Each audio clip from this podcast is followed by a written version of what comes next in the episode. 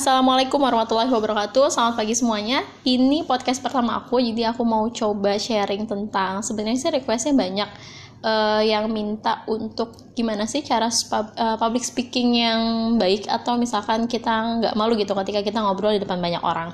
Sebetulnya simpel. Yang pertama itu adalah kalian tuh harus mau dulu gitu. Kenapa harus mau dulu? Karena kalau misalkan kalian udah nggak mau, gimana kalian mau latihan, gimana kalian mau nyoba untuk uh, bicara depan umum gitu. Kalau dari diri kalian itu nggak mau. Jadi jangan nunggu orang lain paksa, tapi memang harus kalian sendiri yang mau.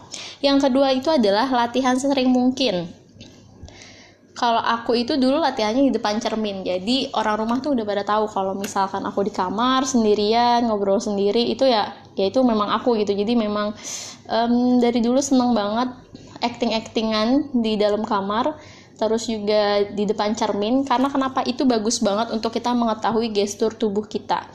Jadi kan kalau kita nggak di depan cermin kita nggak tahu nih posisi kita ini baik atau enggak. Terus kayak misalkan dari diri aja kita itu tegak atau enggak kemudian uh, tangannya harus seperti apa. Nah itu kita nggak bisa lihat. Tapi kalau depan cermin kita bisa tahu mana yang pas mana yang enggak.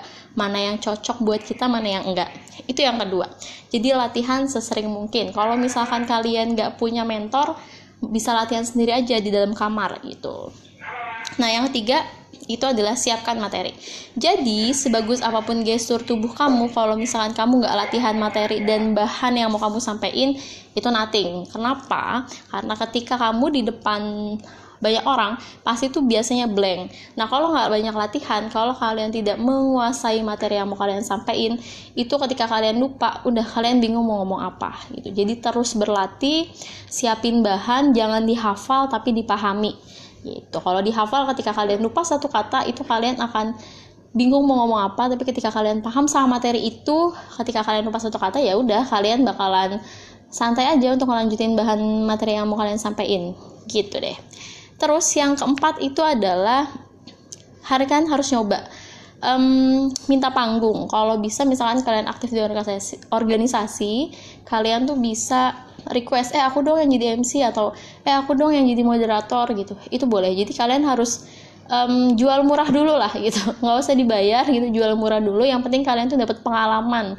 dapat jam terbang karena itu penting banget. Kalau misalkan yang kalian yang kuliah atau SMA itu kan suka presentasi itu di depan. Nah manfaatin itu buat belajar gitu. Jadi semakin sering kalian maju semakin sering kalian salah di depan uh, saat bicara itu kalian nanti akan semakin baik gitu. Asalkan kalian mau belajar terus dan terus gitu. Intinya sih mau coba karena memang public speaking itu kayak renang. Kalau teori aja nggak dipraktekin nggak akan bisa. Jadi memang harus um, terjun langsung gitu. Terus yang kelima jangan kapok misalkan tampilan pertama kalian tuh jelek buruk terus orang-orang tuh pada ih jelek banget sih atau dihina gitu ya. Ya udah lanjut aja gitu. Itu jadiin masukan yang baiknya kalian ambil yang buruknya kalian buang. Jangan jadiin itu sebagai uh, sesuatu yang akhirnya buat kalian gak mau uh, nyoba lagi untuk public speaking gitu.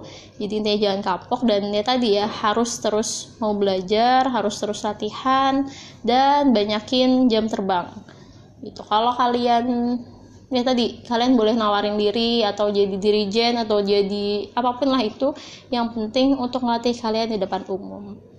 Gitu deh. Jadi nggak ada yang khusus sih sebenarnya karena semua orang bisa public speaking gitu. Kecuali misalnya kita disuruhnya pakai bahasa Inggris atau bahasa yang kita nggak e, menguasai gitu itu baru agak susah. Tapi kalau misalnya kita masih ngomongnya pakai bahasa Indonesia saya rasa sih itu bukan sesuatu yang sulit jadi selamat mencoba. Mungkin itu ya sharing dari saya. Hmm, saya sharing kayak gini karena memang saya nggak belajar khusus. Gitu jadi ya tadi ada kesempatan kita maju kita maju. Gitu dan jangan pernah mendem sesuatu yang ada di dalam diri kalian. Misalnya kalian mau nyampein sesuatu sampein aja. Gitu mau bener mau salah nggak apa-apa. Gitu. Sekian. Assalamualaikum warahmatullahi wabarakatuh. Semoga bermanfaat